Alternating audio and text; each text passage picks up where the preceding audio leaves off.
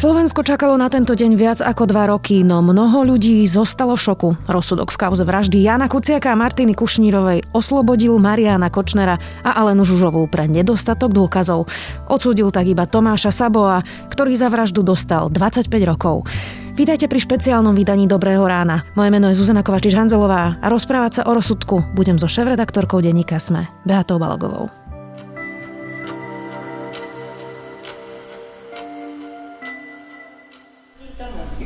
Obžalovaní Marian Kočner a Alena Žužová podľa paragrafu 285 písmena C trestného poriadku sa oslobodzujú spod obžaloby prokurátora. Bej, prekvapená? Som prekvapená, až, až šokovaná a stále to trávim.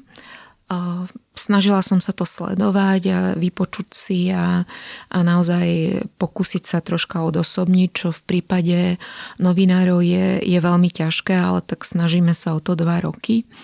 A snažila som sa veľmi pochopiť tú situáciu, že čo sa deje. A dospela som k tomu, že ten verdikt naozaj znamená, že vražda Jana Kuciaka a Martiny Kušnírovej ostáva nepotrestaná lebo zatiaľ nie je potrestaný objednávateľ a táto vražda nevznikla vo vzduchoprázdne. Čiže vracia nás to na začiatok cesty, ktorá aj doteraz bola úmorná, ale sme opäť na začiatku. Šéf-redaktor Aktualit Peter Bardy reagoval, že je veľmi sklamaný z tohto rozsudku a že je presvedčený, že Jana Kuciaka dal zavraždiť Marian Kočner. Ty si myslíš to isté? Myslím si to isté. Myslím si stále, že, že Marian Kočner ostáva mafiánom, ostáva človekom, ktorý budoval si tu svoje podsvetie, podplácal, korumpoval a na základe tých nepriamých dôkazov ja som si dokázala vyskladať v hlave, že ako sa to mohlo udiať, tá vražda. Ale pripúšťam a chcem dôverovať tomu, že ten súd vyvinul čo najlepšiu snahu, aby si to aj oni vyskladali.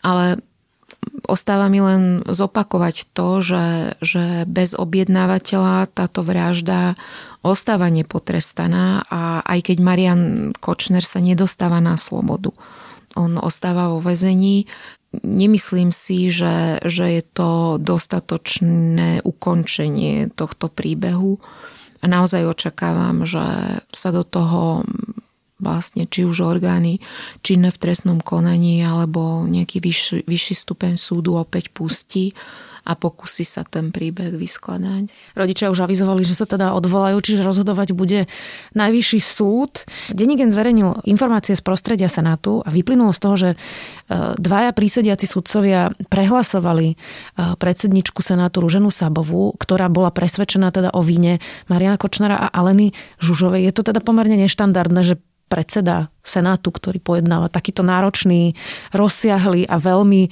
zásadný prípad, má úplne iný názor a prehlasujú ho. Bude toto škodiť je to, neš, je to neštandardná situácia, môže to škodiť dôvere, najmä v krajine, kde naozaj tá dôvera v súdy je, je značne nahlodaná, v krajine, v ktorej vlastne strémy vytekali informácie o tom, ako Kočner e, korumpová sudcov a tu vôbec nenaznačujem, že, že tí sudcovia, ktorí prehlasovali Sabovú, e, mohli byť e, skorumpovaní absolútne nie, len, len hovorím, že v očiach verejnosti to naozaj, tá verejnosť bude dlho bojovať s týmto rozsudkom a tak s ním bude bojovať aj, aj novinárska obec a, a ja to naozaj chápem tak, že ten celý prípad sa zvrácia na začiatok, lebo ak sa na to pozrieme, že, že čo ten verdikt znamená, tak e, či už to bol Marian Kočner, kto objednal vraždu, alebo niekto iný, ten človek ostáva nepotrestaný. A to je, to je pomerne vážna vec. A ty si spomenula tých rodičov, tak e, ja by som naozaj chcela pripomenúť to, že pre tých rodičov tento verdikt je neporovnateľne a niekoľkonásobne traumatizujúcejší než pre túto spoločnosť. Lebo oni naozaj e, sa snažili prejsť každým dňom a myslím si, že posledné mesiace žili z toho, že prídeme na ten súd a vrahov nášho syna a našej céry odsúdia. A nestalo sa tak. A pre nich to naozaj znamená, že čakajú na to, že čo sa udeje, čo sa ďalej udeje. A tým, že táto vražda otriasla celou spoločnosťou. Veď otriasla aj vládou Roberta Fica, otriasla dôverou v štátne orgány Čiže je jasné, že, že, že to nemôže ostať bez odpovede, lebo, lebo tá spoločnosť bude naďalej traumatizovaná. A ja verím a dúfam, že to neprerastie do, do takého prípadu ako napríklad zavlečenie e, syna Michala Kováča.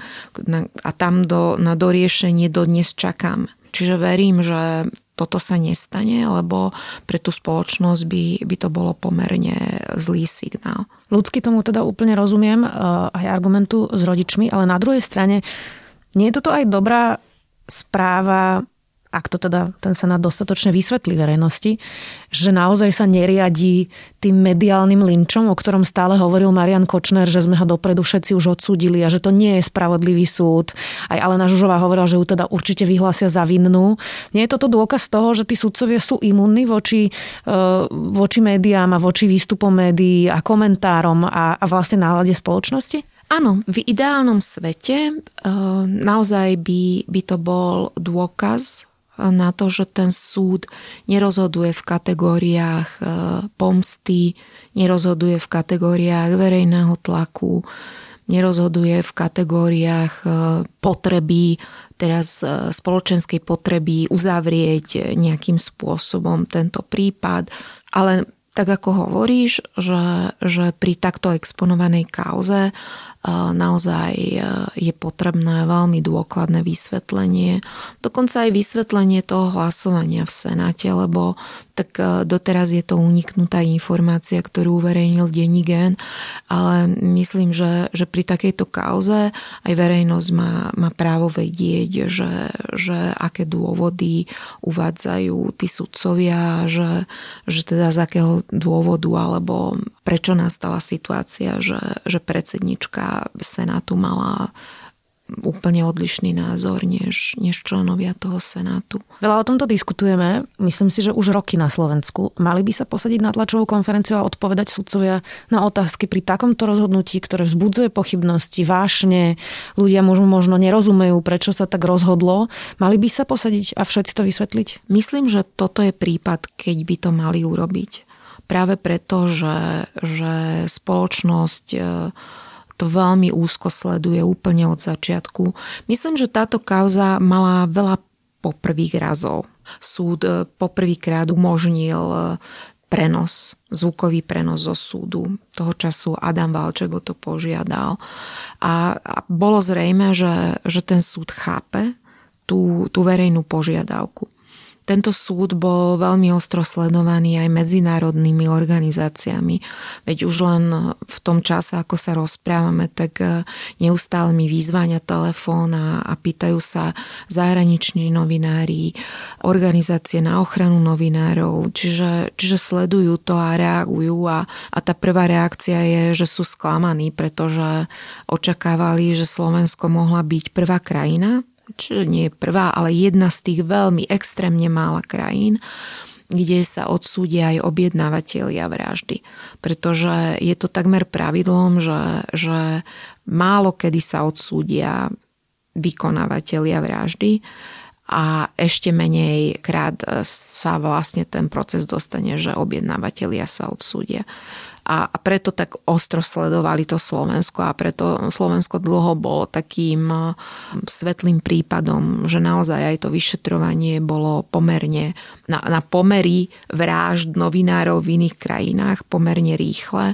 Najviac nás samozrejme porovnávali s tou Maltou, lebo veď e, to sa udialo v tom európskom priestore, ale toto sa teraz nedieje a naozaj tie organizácie majú veľa otázok a a pýtajú sa podobné veci, ako sa pýtame my. Aby sme to nezakončili iba tak um, negatívne, tento prípad a vyšetrovanie vlastne vyplavil strašne veľa iných vecí, od akcie Búrka so sudcami, cez e, novinárku, ktorá písala Martina Rudková, teda na objednávku Mariana Kočnera, e, až po naozaj Norberta Bödera a ďalších e, a ďalšie, ďalšie korupčné kauzy.